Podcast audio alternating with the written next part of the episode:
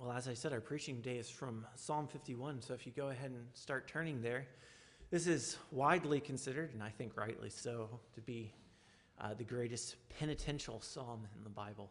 A penitential psalm being one of penance, where someone is repenting, they're turning from their sins and asking for forgiveness. When I was, I used to write a lot of poetry back in high school, and sometimes when I tell people about this, I say I don't write as much poetry anymore because I'm not sad enough to be able to do that. And anyway, David was very sad when he wrote this. There's a lot of heart and a lot of emotion that went into this. Let's go ahead and please stand for the reading of Psalm 51. To the choir master, a psalm of David, when Nathan the prophet went to him after he had gone in to Bathsheba. Have mercy on me, O God, according to your steadfast love, according to your abundant mercy. Blot out my transgressions. Wash me thoroughly from my iniquity, and cleanse me from my sin. For I know my transgressions and my sin is ever before you. Against you, you only have I sinned, and done what is evil in your sight, so that you may be justified in your words and blameless in your judgment. Behold, I was brought forth in iniquity, and in sin did my mother conceive me. Behold, you delight in truth, in the inward being, and you teach me wisdom in the secret heart. Purge me with hyssop, and I shall be clean. Wash me, and I shall be whiter than snow. Let me hear joy and gladness. Let the bones that you have broken rejoice. Hide your face from my sins, and blot out all my iniquities. Create in me a clean heart, O God, and renew a right spirit within me. Cast me not away from your presence, and take not your Holy Spirit from me.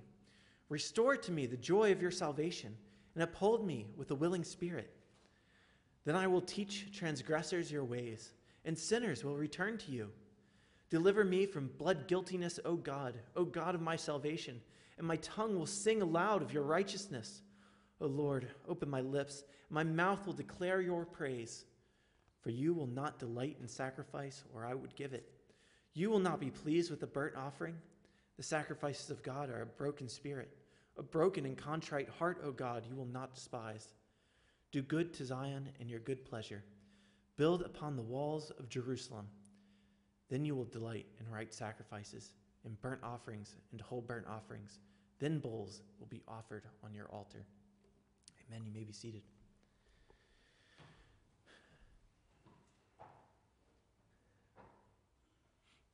Dear Heavenly Father, we are a people that was brought forth in iniquity, and sin did our mothers conceive us. Pray that you would grant us forgiveness as we hear these words, as we hear of your mercy. I pray that we would have a great assurance in the forgiveness provided by your Son's sacrifice, and that it would fill our hearts with joy. In Jesus' name, amen.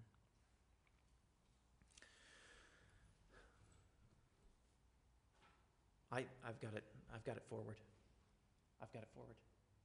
Is it fine? No? Okay. Yeah, something else is wrong. Do you want me to do anything? Test it? It's fine? Okay. All right. So as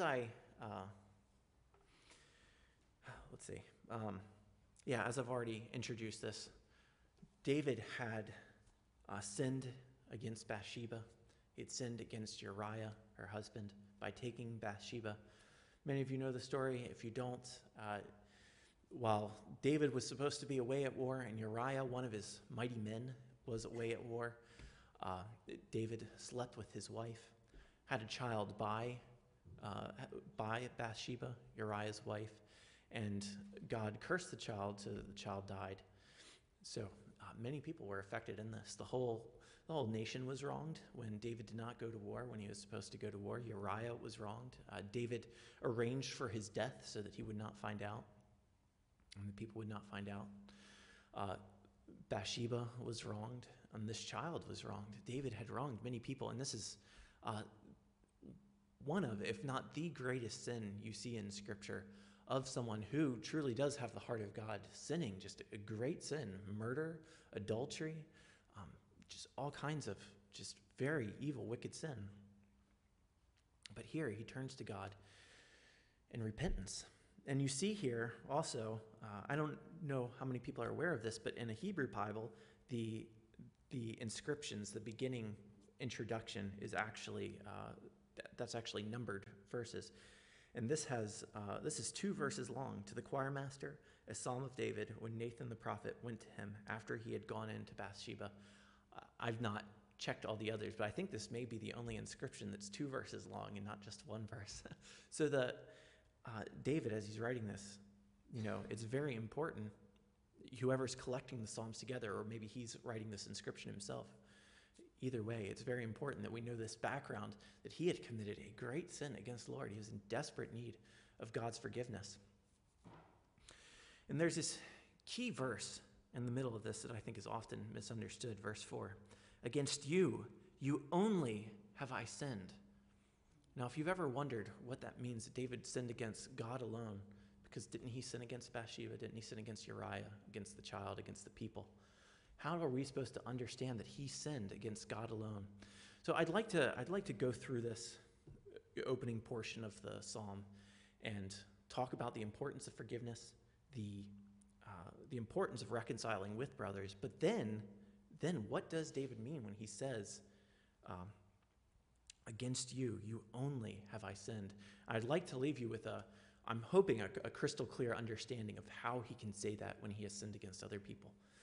And I think it's more than just hyperbole. I think calling this hyperbole, you know, just an extreme statement, an exaggeration, doesn't do justice to what he's arguing here. So let's begin. Just considering from verse 1, have mercy on me, O God, according to your steadfast love, according to your abundant mercy, blot out my transgressions. You know, he's appealing to God's mercy. Have mercy on me, according to your steadfast love, according to your abundant mercy. You know, 3 times he appeals to God's character, that because of God's mercy, he pleads that God would heal him. And then 3 times he speaks of his own sinfulness. He says, blot out my transgressions, wash me thoroughly from iniquity, and cleanse me from my sin. So here he's poetically describing his guilt threefold, describing God's mercy threefold, that God's mercy is great enough to be able to meet David's great sin. We have all sinned against God, and if we are to go to him for mercy, we must do so acknowledging that he is merciful. You're not going to go to God believing that he is less than merciful and receive mercy from him. We need to recognize him as a merciful God. And David says in verse 3, for I know my transgressions, and my sin is ever before me. You know, he is just always, after he has committed this sin and has been brought to his attention, he's just always afflicted by this guilt. And consider also that as you read the exchange in the book of Samuel, when David is confronted, as it is written, he immediately repents, and Nathan immediately pronounces that God has forgiven him. But yet David still feels the need to wrestle with this personally and to come to God for mercy. Otherwise, why would he have written this psalm after that event? So he goes to the Lord for mercy for this thing that is always before him. Now, I don't know how universal of an experience this is, but I think most people can identify with this feeling of persistent guilt when you have done something wrong and something is not right, and it is just always before you, and you want to be free of this thing. I think many people, they have much guilt and no outlet for that guilt other than to tell themselves that they're okay, right? They have all this self-loathing because they know that they are horrible people. They have all this self-loathing, and they have no way to deal with it except, you know, go to people who are going to tell them that they're okay. You know, why do you have all these self-affirmation, you know, self-help tapes and things like that, where, you know, people just repeat positive affirmations to themselves that they're a winner, that they're a good person? It's because they know deep down they aren't, and they're trying to assure themselves that it's not true. It can't be true. I must be okay. That's not going to solve the problem. There's no way.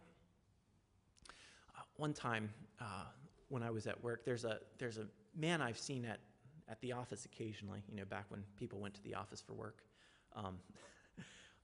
There's a man I've seen at the office occasionally. He's very normally composed inside the office, but I saw him walking to the office, and I suppose he has Tourette's. I don't know him personally, so I don't know if that's his diagnosis or anything, but he was just he'd walk just normal, but then every 5 seconds he would just yell, help me. And as I saw this, I felt really heavy in my heart, not because I found it awkward to walk by this guy who's, just exploding with this, socially awkward disorder, but because I imagined that he might be going through something very similar that I have in the past, when I have felt similarly and just wanted to just utter out, just because guilt is so heavy on my heart, just help me, save me from my sin. It will do no good to deny it. We need true forgiveness. We need true forgiveness. We need complete forgiveness. And David says, against you only have I sinned. Now, before I go into that, I want to go ahead and affirm that, yes, David did sin against other people. I will explain this in a minute. But yes, David did sin against other people. He sinned against Uriah. He sinned against Bathsheba. He sinned against the people. He sinned against his own child. And it is important that we reconcile with others. We're not to hold grudges. Hebrews 12, 14 says, strive for peace with everyone and for the holiness without which no one will see the Lord. If you are not striving to be at peace with others, you are not striving for holiness, you will not see the Lord. You must be one who's striving for peace with others. Matthew 5, 23 and 24 says, so if you're offering your gift at the altar and there remember that your brother has something against you, leave your gift there before the altar and go. First be reconciled to your brother and then come and offer your gift. You see that, pretty much here at the end of Psalm 51, where David says, I can't offer sacrifices to you because you require a contrite heart. You require repentance first. We must, and as much as we can, reconcile with others. God does not need our worship. He calls for something much deeper than these external actions. And in addition to reconciling with others, we ought to confess our sins to others. James 5 says, therefore, brothers, confess your sins to one another, that you may be healed. The prayer of a righteous person has great power as it is working. This is why we begin our prayer sessions with prayers of confession, telling God that we are sinful people. Prayer of a righteous person has much power as it's working. If we are not open about our sinfulness, about our sins, we're not one who God hears our prayers. And, think about it. If you say, well, I've confessed my sins to God, and that's good enough, and you're not willing to confess your sins to others, have you really been honest with God? John 3 talks about how the one who loves the darkness, it's because he doesn't want the light to expose his sins.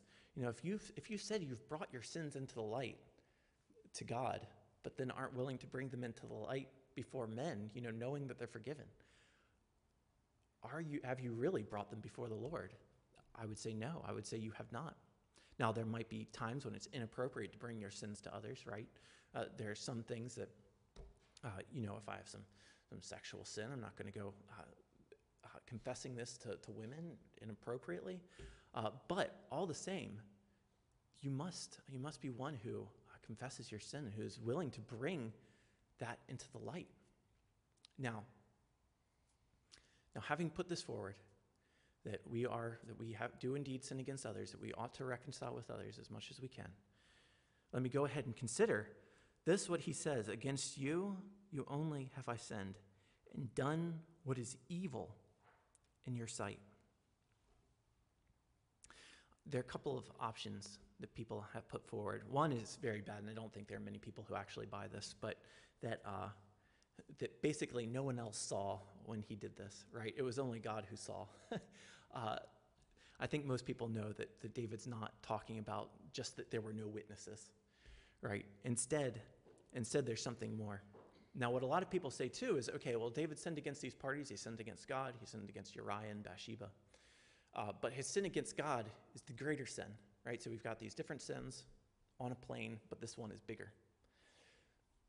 That's also not not enough to explain what's going on in this passage. Now, there's another way that's closer again to the truth, and that is that all sin's against man, because God gives us these commandments not to sin against our neighbor. All sins against another are also sins against God. Now, that is very true. Proverbs 17:5 says, whoever mocks the poor insults his maker, right? When we are evil toward someone else, we are being evil toward God. And so that is definitely true.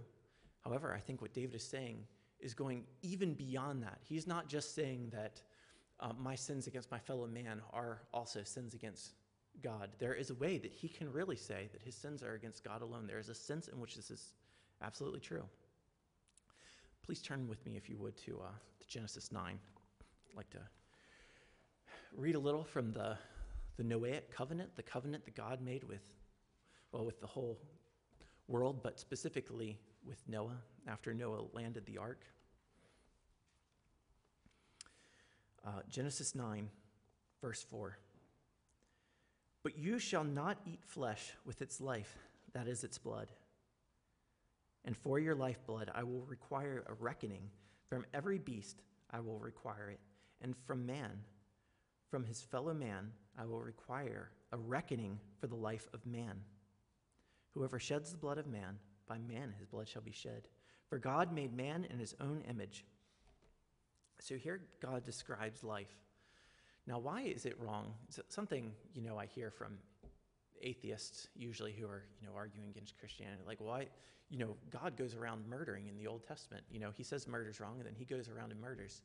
Well, why is killing someone wrong? It's wrong because you don't own that life. That is someone else's life. You don't have the authority. What God is saying here is that he owns all life, and the reason why it is wrong to kill is because that person's life is not yours to take. It is, in fact, God's life to take. In fact, your own life is not yours to take, right? It is God's life to take. Now, the reason I bring this up is because I think it not just illustrates, but shows this dynamic of God's ownership over all things, right? God truly owns all things, and we are merely stewards of it, even our own lives, right? Even our own lives, we are stewards of it. And so when someone sins by taking another life, their blood must be shed, not because of what they owe the other person. It's not justice for the other person so much as it is justice for God, whose this life that he is given to be a steward of is taken away, right? This person has taken away this life that is owned by God. You see, all things are owned by God, and only secondarily stewarded by humanity.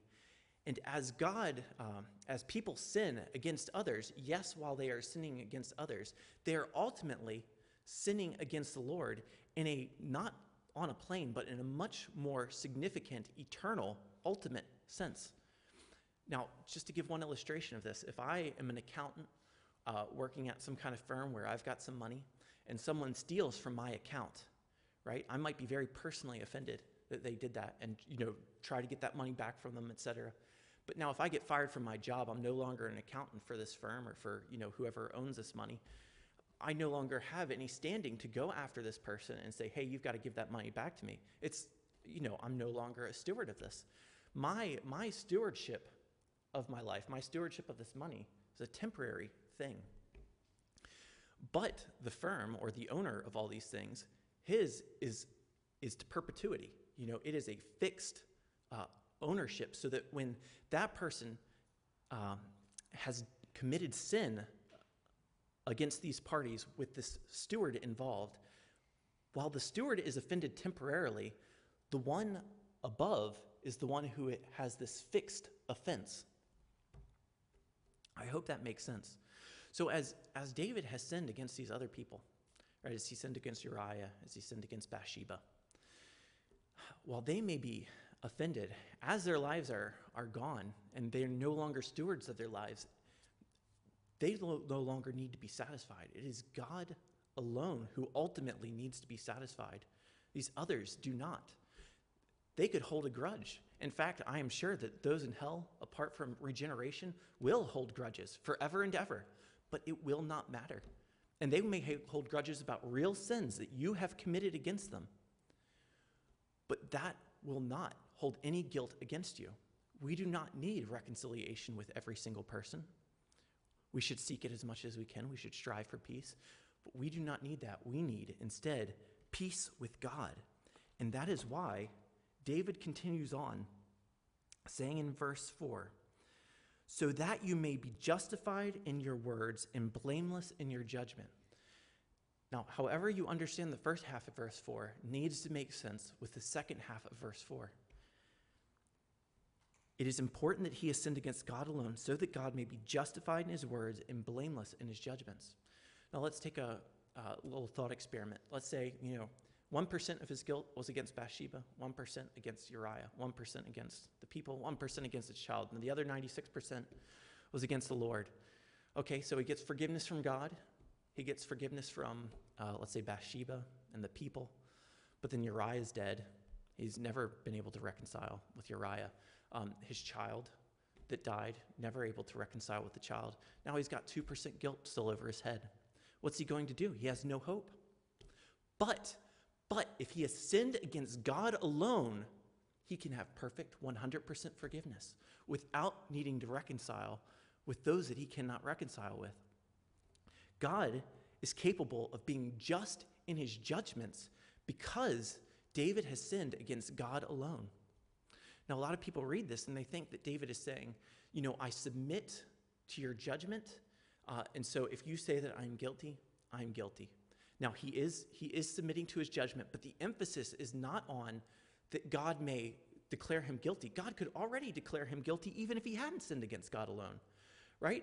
If he had only sinned partly against God and partly against these others, they could all declare him innocent, and God would still be just to say that he's guilty because he would still have some of the offense by which he could say, this, I'm not forgiving him, right? The reason why these two halves of the verse go together are not because God is, because David is submitting to God's potential declaration of guilt, though certainly that submission mindset is in there.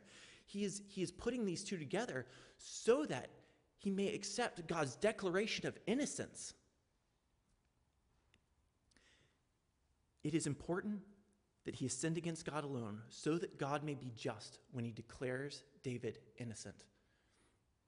This is of extreme importance. How many times have you had some feud with someone where there's not perfect reconciliation, and that it's not possible because of this person's frame of mind, or you sinned against somebody and.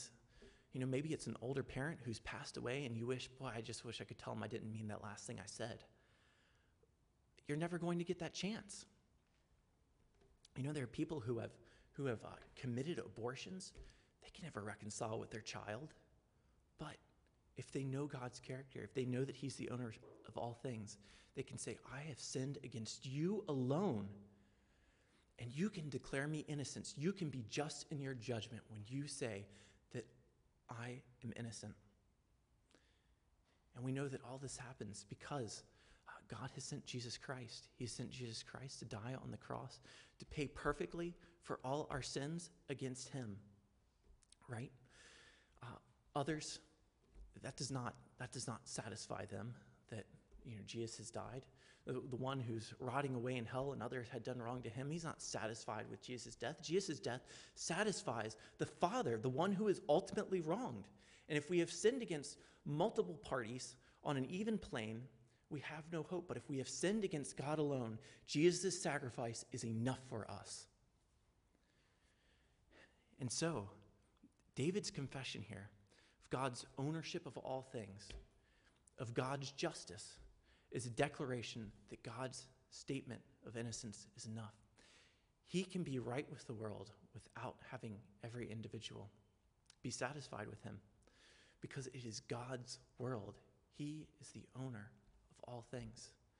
And if we know this, if we can find this forgiveness, even when we don't have everyone's forgiveness, if we can find this forgiveness of God's and be satisfied with it in a way that is right and pleasing to him without denying his commands to live at peace and to be reconciled, if we can embrace that without denying these other truths that we should live with at peace as much as we can, then we can have great joy. He says in verse 15, "O Lord, open my lips, and my mouth will declare your praise." Now, once he's delivered from blood guiltiness, he can praise God. He says, "I will teach transgressors your ways," in verse 13, "and sinners will return to you."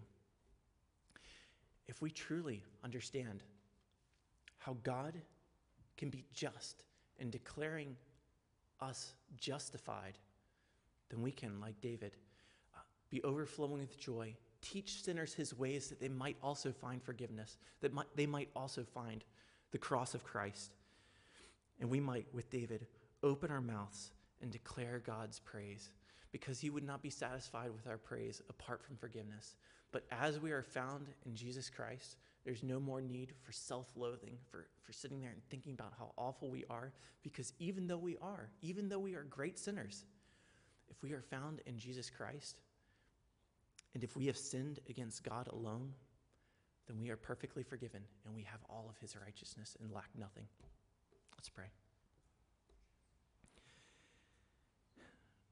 Dear Heavenly Father, this is a great and wonderful truth, the forgiveness that you've provided in Jesus Christ, this full forgiveness, even if we may not have perfect relationships with others in your world, we may have a perfect relationship with you. We thank you that you are just in your judgments. We thank you. We thank you that you are blameless in your judgment. In Jesus' name, amen.